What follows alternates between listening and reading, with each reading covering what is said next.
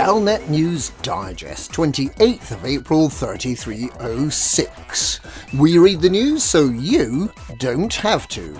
In this week's news, Snapshot competition closes soon. Hull Seals visit Zeonce with a suitcase. Full of Eastern Promise. The very last, spaceships. Snapshot competition closes soon.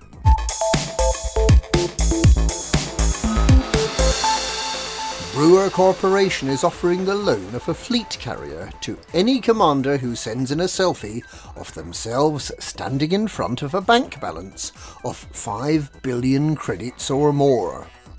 The opportunity will be the second chance to test drive a fleet carrier, and it'll include for the first time commanders who favour the X and P S flight control systems as well as the politically correct ones. This will be the first time that Universal Cartographics is available as an option. But there seems to be little hope that the Pilots' Federation will relent on their ban on storing rare goods in the hold of fleet carriers, something that both the Hutton Truckers, purveyors of the finest Hutton Mugs, as well as Centauri Megajin, Pantar Prayer Sticks and Indie Bourbon, and the East India Company, the people behind the trading post which stocks goods such as Kamitra Cigars and Levian Brandy, have been campaigning for, as factions who, when given a galaxy as a present, find that playing with the cardboard box it came in is much more fun.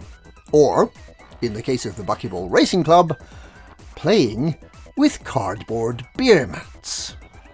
The other big campaign going on is to allow fleet carriers to be returned to the manufacturer and put into storage at minimal cost to the owner, so that the commander in question can play games such as Star Citizen, which is expected to enter its beta phase within the next few years and certainly by the year thirty-three ten, and No Man's Sky, which contains a genuinely procedurally generated galaxy without being penalised. As they say, commanders shouldn't have to suffer just because they want to play games.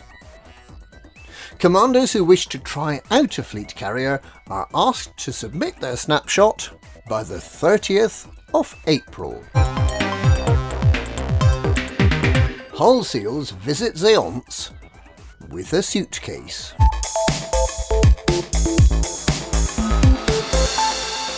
An appeal by the Benevolent Order of Hull Seals and Other Aquatic Mammals for enough credits to order not one, not two, but three fleet carriers to form part of the Deep Space Support Array has concluded.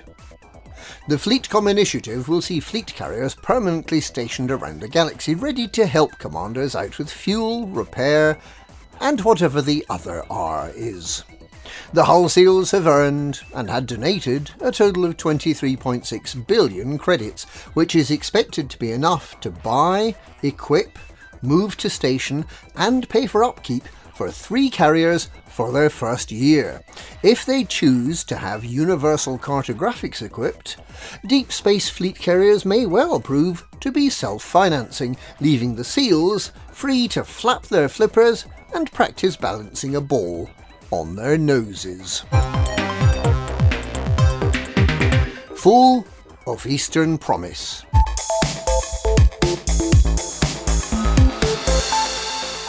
The Orion expedition is over.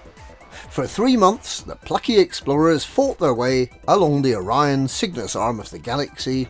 thirty-eight percent of participants, which was by coincidence thirty-eight commanders, finally arrived at their destination, only to discover that someone else had discovered Explorer's Anchorage first.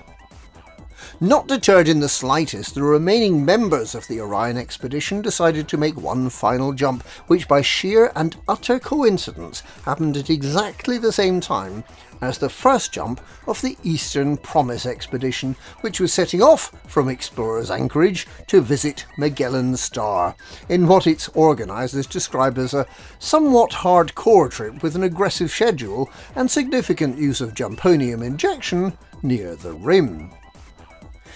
By even more of a total coincidence, the final jump of the Orion expedition and the first jump of the Eastern Promise expedition not only happened at the same time, in the same star system, but in the exact same place, so thousands of light years from anywhere, the combined ranks of explorers managed to create gridlock. The very last spaceships.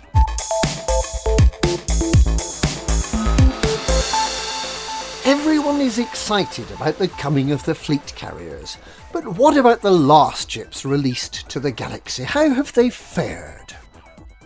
Sixteen months ago, right at the end of thirty-three oh four, two new ships were launched, the Phantom and the Mamba. The Zorgon Peterson Mamba was the one everyone was excited about.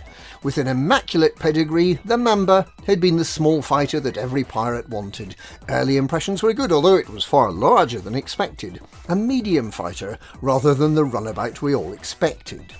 The pre-production version of the Mamba was capable of a high top speed and had excellent agility, although it did tend to overheat somewhat.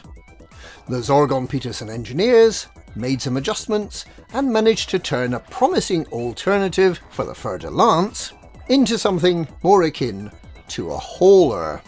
Slower and with less speed and manoeuvrability than even a clipper. It may look like a classic American roadster, but it handles like a classic American roadster. You don't see people flying Mambas very much. By contrast, nobody much cared for the Scout version of the crate, the so-called Crate Phantom from Falcon de Lacy. Its name had been leaked six months earlier and had generated much excitement, but its initial appearance was a bit underwhelming, lacking as it did a fighter bay, and the hardpoint configuration of its big brother. But it was so much fun to fly, and capable of being engineered to jump over seventy light years, second only to the lumbering Anaconda. There's a great cockpit view, and the row of nine thrusters just looks gorgeous. Turns out the Crate Phantom is good for just about anything, other than large haulage and anti-Xeno builds. Will there ever be another new ship? Or is thirty-seven or thirty-eight if you have the golden ticket for the Cobra Mark four, all we'll ever need? Will there ever be a boa, a gecko, a moray starboat, a bushmaster, a caiman, a cougar, a chameleon, a copperhead, a delta or drake, a gavial, a griffin, a gnat or a hawk, a hognose iguana, a moccasin monitor, ophidian, urutu or wolf? Will there be a planetary shuttle? Will there ever be a Panther Clipper? And that's this week's Galnet News. Galnet News, we read the news so you don't have to.